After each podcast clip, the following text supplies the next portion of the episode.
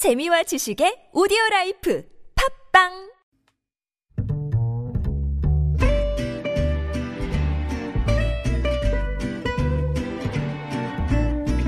Good evening, everyone. Welcome to the evening show.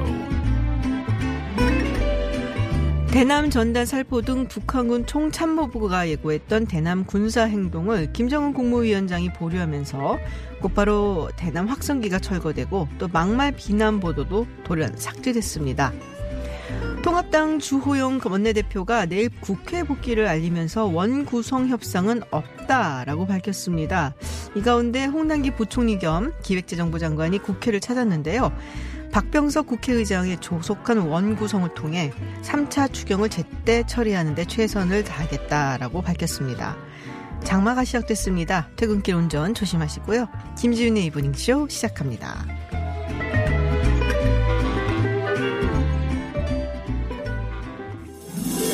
Welcome to Unfiltered. North Korea's latest CNN was given ex- 미국 오하이오 일본의 백색 국가 명단 should be on the air at six 국내외 소식을 한 번에 들려듣는 뉴스 서울타임즈 네, 서울타임즈 오마이뉴스 박정호 기자 그리고 정상근 기자와 함께합니다. 어서 오세요. 안녕하십니까? 네, 오프닝에서 전해드렸는데요. 지금 갑자기 또 김정은 국무위원장이 대남 군사 행동 계획을 전격 보류를 했습니다. 그러면서 네. 뭐 대부분 다 스톱이 되고 그리고 지금 뭐 확성기는 또 어, 철거가 됐다. 철거, 예. 이런 얘기가 들어와 있어요. 그 오전에 철거를 시작했다고 했는데요. 네. 다 됐다라고 어. 통일부가 얘기를 하고 있습니다. 그리고 민경초소에 투입된 것을 보였던 네. 그 군, 군사 아, 그 병력도 네, 보이지 GP. 않는다고 해요. 아, 북한 측의 GP에 그렇습니다. 예. 어, 보이지 않고 있고 그다음에 지금 원래는 내일이나 내일 모레 정도에 음. 1200만 장의 삐라가 아, 네, 남쪽으로 맞아요. 날아올 걸로 예상이 됐었는데 이것도 살포가 안될 가능성이 커 보입니다. 그리고 우리가 뭐 노동신문 등등에서 대외 그 선전 매체에서 보던 그 대남 비난 기사도 보이지 않게 됐고요. 음. 그러니까 지금 사실 뭐 공동연락사무소는 폭파가 됐지만 그 이후에 계속해서 높아졌던 군사적 긴장감이 계속해서 이제 떨어지고 있는 그러니까 음. 롤러코스터를 좀 타서 내려오는 그런 모습이 좀 보이고 있어요. 그렇군요. 갑작스러운 변화 이유가 뭔지 다들 궁금해할 것 같은데 정부는 뭐 따로 나온 얘기 없나요? 정부는 뭐 우선 분석보다는 지금 현 상황에 대한 입장을 좀 보이고 네네. 있는데요. 정경도 국방부 장관이 오늘 국회 법사위에 출석을 했습니다. 그러니까 원래는 군사법원 업무복을 위한 자리였어요. 그러니까 네. 법사위니까 이게 원래 주요 의제였는데 북한의 대남 군사행동 보류에 대한 질의가 쏟아졌고 아, 뭐 종합해 보면 군사적인 긴장도가 높아지지 않도록 안정적으로 관리하면서 대신 24시간 북한의 동향, 움직임 이걸 확실히 보겠다라고 했고요. 아, 그리고 북한은 이 대남 군사 행동을 보류가 아닌 철회해야 한다. 뭐 이런 정 장관의 지적도 있었습니다.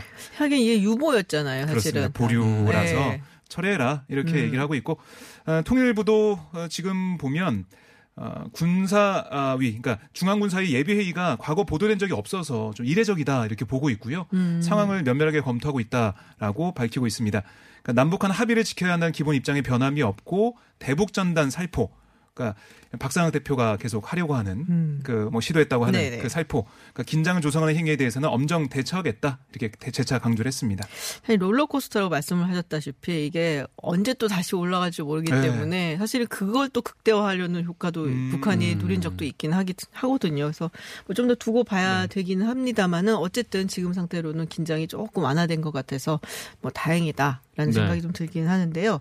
자, 지금 뭐 원구성 협상은 뭐 여전한 것 같습니다. 뭐 진전이 있어 보일 것 같지는 않은데 여야가 외교안보 문제로 한 자리에 모였다. 이건 어떤 얘기인가요? 네, 지금 국회가 가동되지 않고 있는 상황인데 그 오늘 여야 의원들이 이 외교 안보 분야에 한정을 해서 일종의 이제 간담회를 열었습니다. 음. 지금 외교통일 통상 에, 외교통일 위원회가 열리진 않았지만 네네. 어쨌든 이 미래통합당에서는 그 외교 안보 특위가 있기 때문에 네. 그 여기 박진 위원장하고 이 특위 위원들이 참석을 했고 이 민주당에서는 이렇게 외교통일 위원장 그러니까 송영길 의원을 비롯해서 네. 어, 의원들이 이제 함께 좀 참여를 해서 예, 지금 이런저런 얘기를 좀 나누었는데 이 송영길 위원장이 제안을 했다라고 해요. 음. 지금 이 외교 안보 분야만 분야만큼은 좀 초당적으로 얘기를 좀 나눠봐야 되지 않겠냐 이렇게 네네. 제안을 했고 이 박진 위원장이 이제 받아들여서 이 전격적으로 모였는데 양측이 좀 초당적으로 어떻게 대처를 할지 이 방안에 대해서 좀 얘기를 많이 나누었다라고 하고 또 외교 현안에 대해서 좀 허심탄회한 이야기를 나누었다 지금 이렇게 전해지고 음, 있습니다. 그렇군요. 사실 이 외교나 안보 문제는 이렇게 당파 싸움으로 갈 만한 일은 아니잖아요. 어떻게 네네. 보면 국민 아- 국민의 안전과 아주 직결되는 문제이기 때문에 외국 같은 경우도 보면은 초당적인 그런 협력을 얻어내는 경우가 많더라고요. 음. 네. 그래서 그런 부분에 있어서는 조금 힘을 합하는 모습을 봤으면 하는 그런 마음입니다. 그런데요. 일단은 김태년 원내대표가 강원도 사찰까지 주호영 원내대표를 찾아서 갔었는데 네. 별 효과는 없었다. 뭐 여러 뭐 여러 가지로 뭐 영향가가 있는 결과는 없는 것 같은데 일단 주호영 원내대표는 국회로 내일 복귀한다라는 소식이 들어와 있습니다. 저도 사진 이렇게 뭐죠? 그 캐리어 들고 나오는 그 사진을 보긴 했어요. 네. 네. 그, 그 어제 밤에 네, 네. 그 미래통합당 이 공보실 쪽에서 주호영 원내대표의 발언을 음. 기자들한테 문자로 보냈어요. 10시 53분에 문자로 왔는데 네. 이뭐 별다른 선택지가 없었다면 없는 상황이지만 뭐 입장문을 내겠다라는 얘기를 했어요. 음. 그러니까 변화된 것은 하나도 없다라고 얘기해서 뭐 오늘 입장문도 아마 별다른 변화는 없을 것이다라는 음. 예측을 좀 해볼 수가 있었는데요. 뭐 이 원구성 관련해서는 진척이 없어 보입니다. 18개 상임위 그냥 여당이 다 그렇습니다. 가져가라. 뭐 그런 상황이고 어, 오늘 페이스북에 올린 글이 넘어진 그 땅을 딛고 다시 일어나겠다 제목의 글인데 거길 보면 민주당이 숫자로 자기 하고 싶은 대로 하겠다고 하니까 그렇게 하라는 것이 우리 당의 입장이다라고 음. 얘기했고요. 그다음에 국민만 보고 싸우겠다. 그러니까 투쟁을 열심히 하겠다 이런 입장을 강조를 했습니다. 구체적으로 보면 35조 원의 국민 세금이 투입되는 추경 꼼꼼히 들여다보고 윤미향 의원 기부금 유용 의혹 또 지난 3년간의 굴욕적 대북 외교에 대한 국정조사도 추진하겠다라고 밝혔습니다. 아, 그리고 이 주호영 원내대표가 어, 내일 하나의 어떻게 보면 관문을 남겨놨어요. 뭐냐? 내일 의원총회에서 의원들한테 아, 자신이 원내대표직을 계속 해도 되는지 음. 그 뜻을 묻겠다고 했거든요. 분위기 어때요? 어, 될것 같습니다. 음. 예, 조영 원내대표 말고는 다른 뭐 대안이 안 보이기 때문에요. 그리고 초선 의원들도 사찰에 찾아가서 네. 뭐 얘기도 하고 돌아오라고 했기 때문에 음. 내일 근데 조영 원내대표가 자신은 그만두겠다고 간 거기 때문에 거기에 대한 뭔가 아, 재신임 받는 그런 네. 관문을 만든 것 같아요. 음. 내일 오전에 있을 의원총회에서 의원들의 뜻을 물어서 원내대표 복귀 여부를 결정하겠다. 막 그만둔다고 갔는데 그냥 와갖고 그렇죠. 하면은 좀 그렇잖아요. 네. 그래도 우리는 여전히 재신임한다라는 어떤 얘기를 좀 들어야지 약간 좀 영이 서지 않을까 네. 그런 생각이 좀 들기는 하는데 어쨌든 그러면은 민주당이 다 가져가야 되는 게 아닌가 이 상황에서 뭐 네. 추경 처리도 해야 된다 그러고 오늘 홍남기 부총리가 박병석 국회의장 찾아서 네. 다음 주 내로 해야 된다는 얘기 하지 않았나요? 맞습니다. 그 6월 임시국회가 다음 주가 이제 마지막이기 네. 때문에 어 일단 그 국회를 구성을 하고 그다음에 그 예산 결산 위원회에서 네. 뭐 통과를 시켜서 이제 본회의까지 통과를 이제 다음 주까지 시켜야 그래야 이제 그 7월 중순쯤에는 이제 관련돼서 음. 돈이 나갈 수가 있다. 네, 네. 라는 거죠. 그래서 이 오늘 홍남기 경제부총리가 박병석 국회의장을 찾아서 이 얘기를 했는데 뭐 역시 이제 3차 추경 얘기 때문에 찾아온 거고 어 지금 3차 추경을 정부가 제출한 지 지금 3주 정도가 지났는데 이 착수가 안 돼 가지고 뭐 본인도 굉장히 안타깝고 속이 타들어간다라면서 음. 또 조속한 처리를 다시 한번 호소하기도 했습니다. 네. 그럼 뭐 그냥 진행하면 되지 않아요? 예. 뭐가 뭐 부담스럽나요 아직도? 그러니까 오늘도 이해찬 대표 말 들어보면 이제 다 아, 결단을 음. 내릴 때가 됐다. 뭐 이런 음. 취지의 얘기를 계속 하고 있어요. 그리고 어제 김태년 원내대표가 조영 원내대표 사장한 것도 어떻게 보면은 이 18대 0까지 아니면은 예결위원장이나 아니면 관련 상임위를 상임위를 이제 구려가지고 일을 할 수 있게 그걸 만들기 위한 사전 포석 아니겠느냐 이런 분석도 좀 나오고 에이, 있어가지고요. 뭐 우리 사실 다 알고서는 하는 얘기잖아요. 네. 지금 통합당에서 왜 다 가져가라고 하는지 이유도 알고 네. 민주당에서 다 가져온 게 부담스러운 이유도 다 알고 있는 건데 네. 뭐 추경 빨리 해야 된다고 하니까 이거는 그렇다면 뭐 처리를 하려면 민주당 측에서도 결단을 해야 되지 않을까 뭐 이런 음. 생각이 좀 드는데요. 그게 아니고서는 네. 뭐안 된다라고 볼 수가 있습니다. 다 알면서도 음. 왜들 선수들이 네. 알겠습니다. 자 백종원 씨 얘기 또 해야 되는데 예. 백종원 마케팅이 뭔가요? 어, 그러니까 이 보수 쪽 네. 대선 주자들에게 네네. 그러니까 오늘 라디오에 출연한 대선 주자들이 있었어요. 음. 그러니까 뭐 진행자들이 계속 물어본 거예요. 백종원 얘기 나왔는데 어떻게 보냐 물어봤더니 여러 가지 답변이 나왔는데 먼저 원희룡 제주도 지사 지금 대선 출마 의지를 보이고 있잖아요. 라디오 인터뷰에서 원 지사는 백종원 대표와 같은 사람이라고 생각하는가 이런 질문이 나오자 그렇게 될 것이다. 예전의 원희룡은 잊어달라. 음. 예전에 원희룡 백종원 같은 사람이 아니었다. 오 그렇게 볼 수도 있겠네요. 백희룡으로 불렀던 건가요? 아니면 어, 그만큼 어, 예, 국민들에게 친근한 뭐 대중적인 그런 모습으로 돌아- 돌아오겠다 뭐 이렇게 볼 수도 있고요. 네. 네, 오세훈 전 서울시장도 라디오 인터뷰에서 이 백종원 씨를 언급한 김종인 위원장의 발언을 굉장히 세게 듣고 있다. 그 정도로 국민적 거부감 없는 인물이 되라는 취지의 주문 아니겠는가. 음. 분발하라. 지금 상태로는 도저히 정권 재탈환은 불가능하다. 이런 메시지를 해석한다라고 밝혔습니다. 아, 그러니까 어떻게 보면은 김종인 위원장이 지금 차기 대선이 관련된 여러 가지 계획을 내놓을 것으로 보이잖아요. 네네. 그러니까 김종인 위원장과 시선을 맞추고 음. 함께 하겠다는 그런 모습을 보이는 것 같고 거기에 하나의 일환으로 백종원 마케팅이라고 뭐 아. 할 수도 있고 백종원 씨의 여러 가지 장점들 그런 것들 나도 배우겠다. 나도 그렇게 되겠다라고 음. 얘기하는 것 같아요. 그렇군요. 이 정서 백종원 씨는 펄쩍펄쩍 뛰고 있는. 아, 네. 그러니까 되게 부담스러워 같아. 시사 프로에서 왜 자꾸 내 이름을 얘기하는 아, 거야. 막 그러니까요. 그러니까. 네. 아, 저도 오늘 그 대학 동창 그 카톡방에서 물어보더라고요. 오. 백종원 씨 정말 대선 나오는 거야? 이렇게 물어보더라고요. 아 정말요? 아니라고 꿈도 안 꿨다고 뭐 이렇게 답변했는데 네. 그러니까 이게 계속 이제 와전돼서 회자가 되고 이런 걸 염려해서 백종원 씨가 어제 입장도 낸 것 같아요. 그만큼 인기가 있다는 또 음, 이야기겠죠. 네. 즐기십시오. 인기가 있다는 얘기인데. 자, 이 공군부대 이야기를 해볼게요. 그 전에 한번 저한테 이 뉴스를 저희가 전해드렸던 것 같은데, 공군부대에서 그 부모 재력을 이용해서 각종 그 특혜를 누린다라는 의혹이 있었고, 그래서 공군 조사 결과가 지금 나왔습니다. 근데 아니라고?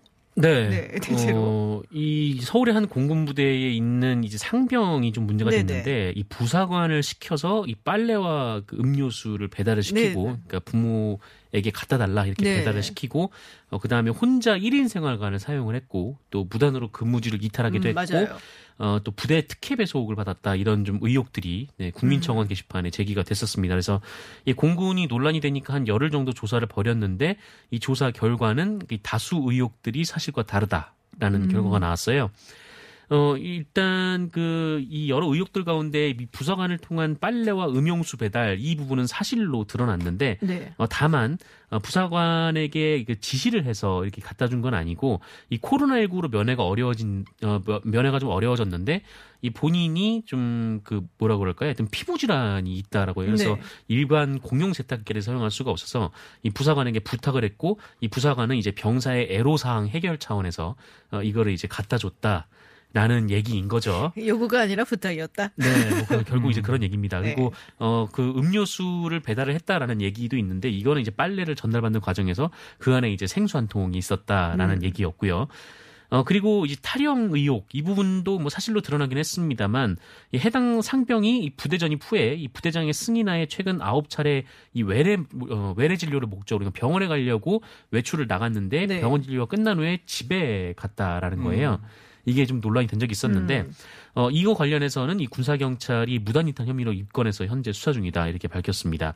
어, 그리고 어, 그 단독 생활관 같은 네. 경우에는 어, 37.8도의 고열로 인해서 그 2주간 일종의 격리 네, 됐었다. 자가 격리. 네, 라는 주장이고 어, 해당 상병의 부모의 청탁으로 어, 해당 부대가 샤워실을 보수했다 이런 의혹도 있었는데 어, 이것은 해당 부모가 아니라 이 전임 여단장의 지시로 이뤄진 것이다.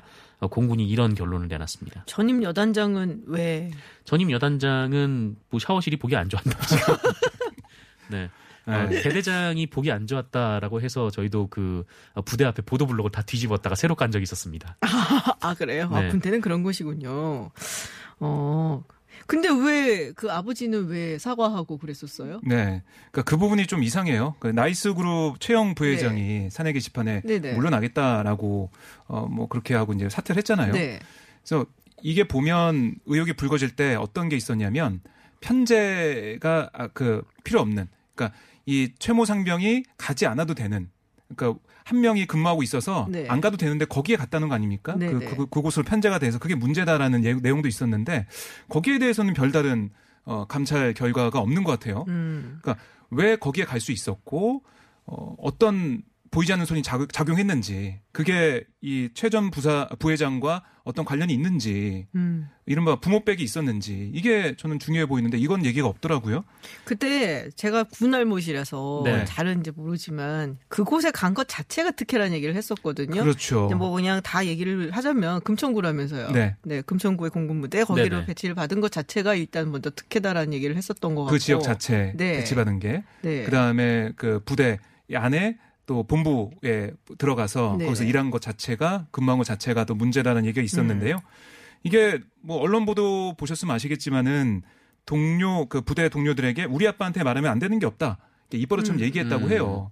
그러니까 이게 어떤 뜻을 가지고 있겠느냐 이걸 좀 더 봐야 될 것으로 보이고 어 지금 뭐 특혜가 아니었다라고 보도가 좀 나오고 있는데 이게 하나 맹점이 감사 조사에서는 최성병에 대한 직접 조사가 없었습니다. 음. 그래서 조사를 직접 하지 않고 주변만 조사해서 결과를 발표한 건데 군사경찰 수사가 변행되고 있어서 조사하지 못했다라고 하고 있거든요. 그러니까 결국에는 군사경찰 수사가 어떻게 진행되는지 아까 입건된 여러 가지 뭐 세탁물과 음용수 배달 관련한 대가성 여부 그리고 음. 외출 장소 무단 이탈 혐의 등에 대해서 어떻게 군사경찰이 결론 내리는지 이걸 봐야 확실히 알 수 있을 것 같아요. 음. 음, 우리 박정호 기자가 어, 굉장히 결단을 내린 듯이 이렇게 말을 하고 있어요. 네. 무슨 결단이요? 뭔가 느낌이 뭐라고 해야 될까? 이거는 그냥 넘어가면 안 된다라는 네. 그런 결단. 근데 이게 사실 이 청와대 국민청원에 올린 사람도 해당 부대 하사관이잖아요. 네네. 네, 그래서 해당 부대 하사관이 글을 올렸는데 뭐 다른 하사들과의 이 충분한 뭐 소통이 있었을 가능성이 굉장히 높은데, 근데 정작 이제 다른 하사는 뭐 그냥 그 병사의 애로사항 해결 차원이었다, 좀 이렇게 얘기를 하는 게 좀 이상하기도 하고, 그러니까 지금 뭐 공군에서 자체 조사도 자체 조사겠지만 좀 이렇게 조사 같은 걸할 때는 그 보통 좀 문제를 제기했던 뭐 어, 뭐 시민단체라든지 네네. 외부에서 좀 같이 조사를 했으면 좀 더 공신력이 더 있지 않았을까. 음, 네, 그렇군요. 근데 뭐 군에 갔다 오신 분들은 아마 이 얘기를 들으면서 네. 뭔가 더 있지 않을까 이런 생각 많이 하실 것 같아요. 네, 정말 이게 다일까? 정말 네. 이게 다일까? 네. 뭐 이런 얘기. 아, 그렇군요. 자, 근데 여기 이 해당 부대에서 상습 성추행 의혹도 제기가 됐다는 얘기가 있습니다. 네, 뭐 군인권센터에서 오늘 관련 폭로를 어. 했는데 이 공군 제 3방공 유도탄 여단이에요 여기. 근데 여기 이제 그 소속 간부 중사가 어, 지난 2월부터 4개월간 이 소속 병사들을 상대로 이 폭언과 욕설을 일삼고 음. 어 이게 성행위를 묘사하는 등 성추행을 범했다 좀 이런. 폭로를 했습니다. 그래서 어, 이 중사가 한 얘기, 그러니까 이 군인 권센터의 폭로가 사실이라면 굉장히 좀 심각한 네네. 얘기들인데. 어, 네, 어디 방송에서 좀 말하기는 좀 곤란한 좀 그런 네네. 얘기였고, 뭐 자살 예방 교육을 하면서도 뭐 자살하는 사람들은 다 문제가 있는 사람이다, 뭐 이런 식의 아니, 자살 네. 예방 교육을 하면서 그런 식으로 얘기를 해요? 네, 좀 폭언도 했다, 뭐 이런 얘기들이 있습니다. 그렇군요. 굉장히 시- 수위가 높은 얘기인데 이게 좀 방송에서 말하기 어, 어려워서. 네. 아, 네. 그 정도로? 네. 자, 다음 이야기 해보도록 하겠습니다. 저희가 사실 엊그제 그 인천공항 보안검색요원 그 정규직 된다라는 네. 보도를 듣고 그리고 노조위원장, 그쪽에 노조위원장 인터뷰를 음. 했었습니다. 근데 이게 생각보다 또 상당히 파장이 큰 것 같아요. 네. 지금 뭐 보안요원뿐만 아니라 다른 곳에서 다른 이제 직업을 직 일을 하고 있는 그런 분들도 지금 우리 정규직으로 음. 네, 직고용을 해달라는 요구가 있고 또 반대로 또 지금 뭐 공시 준비하는 네, 취준생들에 선 음. 굉장히 또 반발하고 있다. 이거 공평하지 않다라는 얘기를 한다고 해요. 이 인천공항공사가 공사 중에서 인기가 가장 많은 곳이다. 뭐 이런 얘기가 있더라고요. 음. 굉장히 뭐, 뭐 대우도 좋고 뭐 이런 여러 가지 측면에서 그래서 역차별 논란이 되게 뜨거운데 어떻습니까 지금 이거 어, 그러니까 역차별 논란의 핵심은 뭐냐면 보안 검색 요원들, 그러니까 1,900여 네. 명이 직접 고용이 되면 치열한 채용 경쟁을 뚫고 일방직이 된 기존 음. 정규직들이 도리어 불이익을 받는다. 뭐 이런 얘기가 계속 나오고 있잖아요. 네네. 어, 특히 이게 지난 2월에 노사 전문가 협의회 거기서 합의할 때는 이게 어, 바로 되는 게 아니었거든요. 자회사 그렇습니다. 자회사로 가기로 네. 했었는데 갑자기 이 현 정규직 노조나 아니면 보안 검색 요원들 당사자에까지 얘기도 없이 갑자기 21일 음. 밤에 1,900명에 대한 청원경찰 직고용을 기습 발표를 했다는 거예요. 네. 거기에 대한 비판이 정규직 노조에서는 좀 나오고 있고, 그러니까 이 노조 얘기를 들어보면 이게 예전에 인천공항에도 청원경찰이 있었지만 정부에서는 관료와 비효율 문제도 문제로 20년 전에 특수경비원은 다 바뀐 거고 음. 또 한국공항공사 역시 청영경찰이 퇴직하면서 다시 뽑지 않은 방향으로 숫자를 줄여나가고 있는데 지금 와서 부활시킨다는 건 문제가 있다 음. 이런 얘기를 하고 있는 거예요. 근데 또 정규직 전환 대상자들도 혼란스러운 상황입니다. 왜냐? 음. 1,900명 전원이 정규직 전환돼서 고용 네, 받는 걸 알고 있었는데. 그게 안 된다고 하더라고요. 음. 그, 그 안에서의 또 경쟁 뭐 이런 걸 해야 그렇습니다. 된다. 안에서 경쟁이 있고 이 채용 과정이 또 진행이 되기 때문에 적격 심사를 네. 한다고 해서요. 그걸 어떻게 우리가 어, 보고 어떻게 판단해야 되냐, 어떻게 이걸 준비해야 되냐 이런 얘기를 하면서 혼란스럽다라고 얘기를 하고 있습니다. 어, 그리고 뭐 취준생 같은 경우는 이게 음. 우리가 정말 열심히 이렇게 공부하고 있는데 왜 더 쉬운 길로 들어 정규직 되는 사람들과 우리와 어떤 어, 차별점이 있는 거냐 어, 너무 억울하다 이런 얘기를 하고 있는 거죠. 음, 그렇군요. 자, 근데 이제 그 지금 논란이 또 되고 있는 것들 중에 하나가 그 인터넷 이제 커뮤니티 같은데 올라오는 그 가, 뭐 SNS 상의 네. 어떤 대화 사진이거든요. 거기서 자기가 원래는 알바로 들었는데 연봉 음. 5천 된다 뭐 이런 얘기가 있었는데 그거는 확실한 건가요? 이것 때문에 여론이 굉장히 많이 네네. 안 좋아졌죠. 근데 사실 이게 이렇게 될 수가 없습니다. 그러니까 음. 그 인천 고용 인천공항이 직고용한 직종이 이제 보안 검색 요원인데 어, 이분들이 이 보안 검색 요원으로 들어가려면 이 관련 기관에서 한 160시간 이상의 교육을 받아야 돼요. 음. 그러니까 단타로 알바를 하려고 이런 교육을 그러니까 160시간이나 이수를 할 수 있는 사람이 그렇게 많지는 않고 어 그리고 알바로 들어온 지 얼마 안 됐는데 뭐 덕분에 정규직이 됐다 뭐 이렇게 얘기를 네. 하는 사람들이 있는데 이게 이 정규직 전환 기준이 2017년 이전에 입사를 한 사람입니다. 그러니까 음. 어, 단순히 뭐 몇 개월, 뭐, 뭐 1년, 뭐 이 정도 네네. 아르바이트를 하고 정규직 전환으로 될 수 있는 것도 아니고요. 어, 그리고 세 번째가 이제 연봉 5천 얘기를 했는데 이거는 좀 불가능한 게 그 인천공항이 이 정규직 채용을 결정하면서 어, 이들의 평균 연봉은 한 3,800만 원 정도로 측정을 했어요. 음. 그러니까 이게 평균이라는 것이 이 몇 년 동안 아르바이트를 하면서 이제 평균 연봉을 받을 수는 없는 거고 네. 그냥 아르바이트 몇 개월 이제 한 1년 정도 하면은 거의 이거보다 훨씬 더 적은 돈을 받게 되겠죠. 네네. 왜냐면 평균으로 3,800 정도니까. 그러니까 이게 사실 이분들의 좀 임금 인상분을 좀 평균을 내면은 한 월 10만 음. 원 정도 오르는 정도의 수준인데 어, 이게 이 금액이 이 그동안 이제 용역 업체에 줬던 돈을 네. 직고용을 하면서 그쪽에 주지 않아도 되니까 음. 이 돈을 이제 돌리는 좀 그런 음. 형태라고 합니다. 그 SNS 자체는 진짜인가요? 그러면은 뭐 그런 대화 내용이 있는 거는 맞는 것 같고, 아. 네, 이 대화 잘못 알, 네. 잘못 알고 계신구나. 그러니까 이분이 그러니까 그러니까 이분이 잘못 알고 네. 그런 건지 아니면 뭐 일부러 거짓말을 한 건지 음. 뭐 이거는 뭐 알 수 없습니다. 근데 그렇군요. 어쨌든 이 커뮤니티가 그 인천공항 직원들이 이용할 수 있는 커, 네네. 커뮤니티라고 하더라고요. 그래서 아. 이게 뭐 확실하다라는 얘기가 나왔었는데 이게 어쨌든 뭐 사실은 아닙니다. 음, 네. 이게 사실 그 돈도 돈이지만 고용 안정성이 되게 큰 거잖아요. 그래서 공사 이분들. 예, 이분들을 좀 많이 만나 뵌 적이 있었는데, 그러니까 음. 이분들 하는 얘기는 뭐 우리가 정규직이 돼서 그 뭐 그분들만큼 돈을 받겠다 이게 아니라 예, 항상 2년마다 1년마다 그렇죠. 2년마다 음. 재계약을 하니까 항상 연봉이 똑같은 거예요. 그러니까 음. 이분들은 20년 경력이 쌓여도 30년 경력이 쌓여도 월급은 항상 그 수준에 똑같은 거지. 항상 음. 신입 사원이 네네. 되는 셈이니까요. 아. 그래서 좀 이런 부분은 좀 개선이 돼야 되지 않겠냐. 좀 음. 이런 차원의 얘기를 좀 많이 하셨던 것 같고, 네, 뭐 그렇습니다. 그렇죠. 음.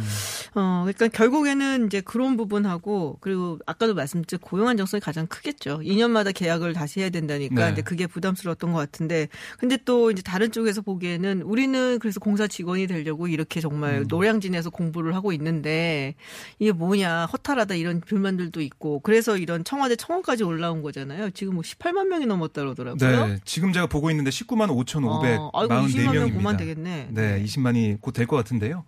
그러니까 이 취준생들의 입사 통로가 좁아질 수 있다는 게이 음. 취준생들의 주장입니다. 이 청원 내용도 이 너무 이 너무 이게 심하다. 음. 아, 비정규직 철폐라는 공약이 앞으로 비정규직 전형을 없애 채용하겠다는 걸로 알았는데 그게 아니라 지금 들어온 사람들을 정규직으로 바꾸고 그래서 지금 공부하는 사람들이 어, 희망을 어, 가질 수 없게 만드는 게 아니냐 이런 취지의 음. 주장을 하고 있습니다. 에, 그런데 공사 측은 뭐라고 하고 있냐면 정규직화 때문에 신규 채용 인원을 줄이진 않을 거다라고 주장을 하고 있고요. 또 청원 경찰은 해외 사업과 전략, 뭐 기획 이런 일반직과 달리 별도 직군으로 관리하기 때문에 취준생들이 준비하는 공채는 어뭐 상관이 없는 거다라고 음. 얘기는 하고 있습니다.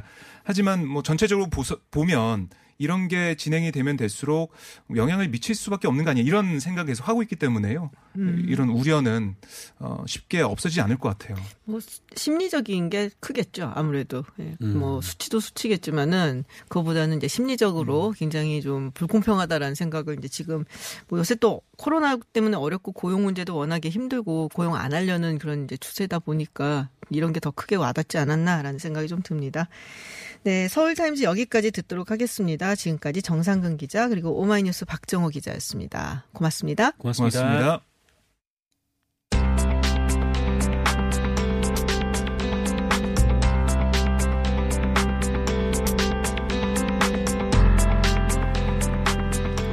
지난주 6.17 부동산 대책까지 포함해 문재인 정부가 지금까지 21번의 부동산 대책을 발표했습니다. 약 50일에 한 번꼴로 발표가 된 건데요.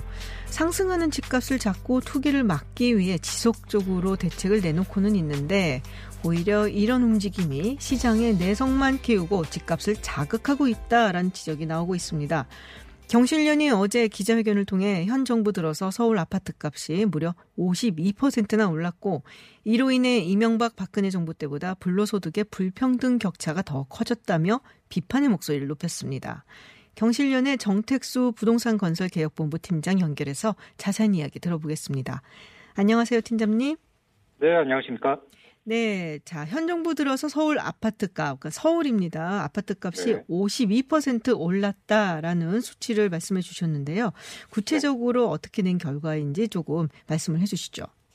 네, 저희는 이명박 정부와 박근혜 정부, 네. 문재인 정부 기간 동안 어, 얼마나 많은 수- 아파트 값이 증감했는지를 조사했습니다.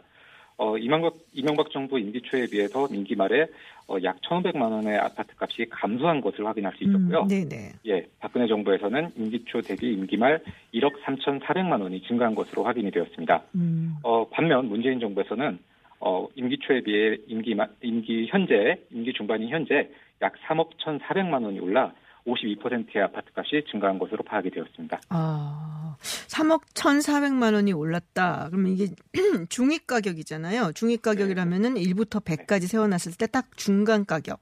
네. 네, 그걸 말씀하신 건데, 그럼 지금 중위 가격이 얼마인가요? 어, 지금 중위 가격은 약 9억 2천만 원에 해당하는 것으로 지금 네네. 파악이 되고 있습니다. 아, 9억 2천만 원으로 되고 있다. 오, 많이 올랐네요, 진짜. 네, 그렇죠. 어, 그럼 서울 제외 나머지 지역은 어떤가요? 지방하고 서울은 상당히 좀 차이가 난다고 우리가 얘기를 하는데. 네. 어, 이것도 정권별로 좀 말씀을 드리자면, 네, 이명박 정부 같은 경우에는 임기 초 대비 임기 말, 어, 1,400만 원 정도가 증가가 되었고요. 박근혜 정부에서는, 어, 6,500만 원 증가된 것으로 파악이 되었습니다. 음, 문재인 정부에서는 6,200만 원 정도 증가하여 박근혜 정부보다 좀 다소 덜 오른 것으로 파악이 되는데요. 네. 이게 거꾸로 생각하면은 서울의 집값이 그만큼 엄청나게 올랐고, 음. 서울 지역과 비서울 지역 간의 격차가 더 크게 벌어졌다고 음. 판단할 수도 있을 것 같습니다. 그렇군요. 지방과의 격차가 항상 있다는 얘기를 했었는데 그게 서울 값이 너무 많이 올라서 그래서 지방과의 가격 그 격차가 훨씬 더 높아졌다라는 말씀이신데요. 네네. 근데 정부가 이거 반박 입장 내놓은 거 아시죠? 네. 네. 국토부가 보도 자료를 통해서 내놨는데 그러니까 이 경실련에서 그 KB 아파트 중위 매매 가격 기준으로 서울 아파트 가격이 52% 상승했다라고 통계를 냈는데 이게 이제 과잉 해석할 여지가 있다라고 했어요. 그래서 한국감정원 주택가격 동향 조사에 따르면 현 정부의 서울 아파트 가격 변동률이 14.2%다. 라고 하고 있습니다. 자, 이게 이제 통계 얘기이기 때문에 조금 조심을 해야 되는 게 지금 중위값으로 말씀을 하신 거예요. 네. 네. 그리고 지금 국토부 이야기는 어떤 겁니까? 완전히 다른 얘기 같이 들리기 때문에. 네, 저도 이번 국토부의 발표를 보고 굉장히 의아했는데요. 네네. 어, 52%와 14%는 실로 너무 많이 차이 나죠. 예, 갭이라고 네. 할 수가 있습니다. 그런데 저도 어제 발표를 해보, 아, 엊그제, 네. 아, 어제 저희 그 경실련 통계 52%라는 자료를 보고 국민 여러분들께서 상당히 공감해 주시는 거에, 음. 어, 그 반응에 저도 또한 굉장히 놀랐었거든요. 네네. 지금까지 정부에서 나온 말을 어, 좀 되짚어 보자면 대통령께서 부동산 값은 생각보다 많이 오르지 않고 있다. 부동산 언제든지 잡을 수 있다. 이런 말씀들을 계속 해오셨지 않습니까? 네. 어, 그런 발언들을 하셨던 게 이렇, 이토록 국민들과 괴리된 통계를 근거로 말씀을 하시는 게 아닌가 저는 좀 이런 의문이 들었고요. 어, 이렇게 국민 인식과 괴리된 통계라면 한 번쯤 재검토를 해봐야 될 필요가 있지 않나 이런 생각을 하면서 어, 이번에 그 제시하신 14.2%의 네. 근거를 한번 명확하게 국민들 앞에 어, 제시해 주시는 게 어떨까 라는 음. 좀 제안을 조심스럽게 드려봅니다. 어, 그러면은 그 경실련 측에서는 이 수치에 대해서는 왜 14.2%가 나왔는지는 확인은 안 해보신 거고요? 그 점에 대해서는 저희도 굉장히 의문이 들 음. 수밖에 없습니다. 네. 아무래도 이 통계라고 하는 게 엄청난 그 정보를 기반으로 해야 되는. 거니까 저희와 정부의 그런 정보력의 차이라고 하는 것은 실로 뭐 어마무시하다고 할 수밖에 음. 없죠. 네. 이렇게 정부가 국민과 국민 그런데도 그런데도 불구하고 정부가 국민들이 느끼는 그런 통계 수치를 제대로 음, 낼 수가 없다면 네. 이런 통계에 대해서 계속해서 유지할 필요가 있는 건지 좀 음. 의문이 제기될 그러니까 정부 주장은 것 사실. 이거예요. 그러니까 멸실 주택이 많았는데 이 멸실 주택은 아무래도 오래되고 구주택이다 보니까는 저가고 그러니까 저가인 주택들이 많이 없어졌고 대신에 신규 주택, 이 신규 주택은 이제 비싸다는 거죠. 이 신규 네. 주택 비싼 신규 주택은 증가했다. 그렇기 때문에 이게 올라가 보이는 것이지 서울 아파트 가격 변동이 14.2. 사실 저도 이게 이 수치가 어디서 나온 것인지 좀 궁금해서 한국 감정원. 네, 그거 가- 거길 들어가서 봤는데 네. 어, 저도 감정원에 들어가 봤는데 네. 14.2%라는 자료를 감정원에서도 저는 못 찾았거든요. 아, 경실련에서 혹시 갖고 있을려나 이, 이게 어떻게 네. 계산이 된 것인지 좀 비교를 하셨을려나 궁금해서 제가 여쭤보기는 했는데. 아, 선생님도 찾아보셨는데 못 찾으셨죠? 네. 네. 네. 어쨌든 네. 뭐 체감으로는 상당히 많이 오른 것 같아서 14.2% 정말 하고 갸- 고개를 갸우뚱하시는 서울 집을 좀 알아보신 분들은 아마 그러시지 않았을까라는 생각이 좀 들긴 하는데요. 중요한 것은 또 이거잖아요. 지금 이렇게 되면은 그야말로 아파트 값이 오르는 바람에 이게 불로소득이라고 할 수가 있는데. 갑자기 부자가 된 사람들이 있고 그리고 이 아파트를 그때 진입해서 사지 못했기 때문에 갑자기 그 박탈감을 느끼면서 가난하게 느껴지고 실제로 이 뭐랄까요, 그러니까 자산에서 굉장히 차이가 많이 날 수도 있는 거죠. 네. 이런 불평등이 증가한다라는 부분을 또 짚고 있는 거죠 경실련에서는. 네, 네, 그렇습니다. 뭐 말씀하셨다시피 불로- 부동산으로 인한 불로소득은 많은 분들께 상대적인 박탈감을 안- 안겨주고 있습니다. 뿐만 아니라 이 부동산으로 인해서 발생하는 불로소득이 경제적으로도 아무런 도움이 되지 않거든요. 실질적으로 생산하는 것이 없기 때문에 이러한 불로소득은 당연히 지양되어야 마땅하다고 생각합니다. 음. 자, 지금 부동산 시장이 과열이 되고 있는데 지금 대책을 계속 내놓고 있어요. 21번째니까 이거 지금 22번째도 나온다는 얘기가 지금 있습니다. 그럼에도 불구하고 지금 계속 아파트 값이 오르는 이유 경실련에서는 어떻게 해석을 하고 있나요? 일단 정부의 진단이 굉장히 좀 잘못된 것이 문제가 아닌가 싶습니다. 네. 어, 이번에 14% 인상되었다는 진단이 아무리 생각해도 옳은 진단이 아닌 것 같거든요. 어, 그렇다면 이렇게 오- 옳지 않은 진단에서 시작한 어, 그 정책이 과연 옳을 것인가? 이렇게 가는 정책은 결코 옳, 옳을 수가 없다라고 일단 판단이 되고요. 어, 그리고 또 정부 정책에 대한 비판을 하지 않을 수 없는 부분이 어, 이번 그 최근 그 부동산 값을 잡겠다고 대책을 내기 전에 5월 6일경에 정부가 또 어떤 입장을 냈었냐면은 용산과 잠실에 개발하겠다는 개발 정책을 또 냈었단 말입니다. 네. 그러면서 용산, 잠실 일대 아파트 값이 또 한번 크게 올랐었거든요. 네, 네. 예, 이렇게 끊임없이 개발하겠다는 정책을 하면서 한쪽에서는 또 어, 아파트 값을 잡겠다고 하니 음. 어떻게 이게 어느 정책에 우리가 신뢰를 둬야 될지 저희도 헷갈리는 지경이거든요. 음. 예, 그래서 진정, 네. 네네. 아, 아니, 뭐, 종부세라든지 뭐 이런 거 강화하려는 법안을 이제 지금 뭐 정부가 네. 재발의를 하기로 했는데 이게 도움이 될 거라고 생각하시나요? 어, 종부세 강화가 음. 과연 어, 지금로서 큰 효과를 낼 수 있을지 좀 그 점에 대해서도 좀 의문이 제기가 되고 있습니다. 음. 어, 종부 이번에 그 6.17 대책에도 보면은 종부세 강화, 뭐 양도세 강화, 뭐 대출 규제를 뭐 강화하겠다 뭐 이런 내용들이 담겨져 있었는데요. 이런 정책들이 이미 21차례 정책 그 대책에도 포함이 되었었고 이미 그 효과를 제대로 내지 못하는 것으로 예, 그렇게 지금 파악이 되고 있거든요. 그런데 어, 또 이렇게 한다는 게 과연 얼마나 또 실효성을 거둘 수 있을지 좀 의문을 제기하지 않을 수 없을 것 같습니다. 그럼 어떤 정책이 있어야 된다라고 보시나요? 어, 일단 이 종부세, 양도세 같은 이런 그 부동산 관련 세제를 강화하기에 앞서서 먼저 해결해야 할 부분이 공시지가 부분을 꼭 해결을 해야 되거든요. 공시지가. 네, 현재 저희 경실련이 파악한 바에 의하면 어 실거래가에 훨씬 못 미치는 공시지가로 세금을 매기다 보니까 어 아무리 그 세율을 높인다고 해도 제대로 된 실효성을 발휘하기가 어렵습니다. 그래서 공시지가를 일단 두 배 인상, 두 배 이상 인상하고 그리고 어 뭐 분양가 상한제라든지 좀 더 직접적으로 규제할 수 있는 그런 방안들을 반드시 도입해야 됩니다. 그리고 무엇보다 지금 계속해서 개발 정책을 정부가 내놓고 있는데 이런 개발 정책에 대해서도 근본적으로 좀 재검토를 해야 할 필요가 있을 것 같습니다. 어, 근데 공시지가 올리지 않았었나요? 한번 좀 근데 그거하고 부족하다라는 말씀이신가요? 네, 아직까지도 현실화되려면은 많이 부족한 것으로 저희는 판단하고 있습니다. 그렇군요.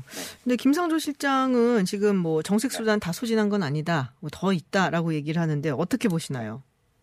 네, 어, 뭐 방금 말씀드렸다시피 저희가 보기에는 아직 핵심적인 정책들은 나오지 않고 있다라고 판단을 하고 있고요.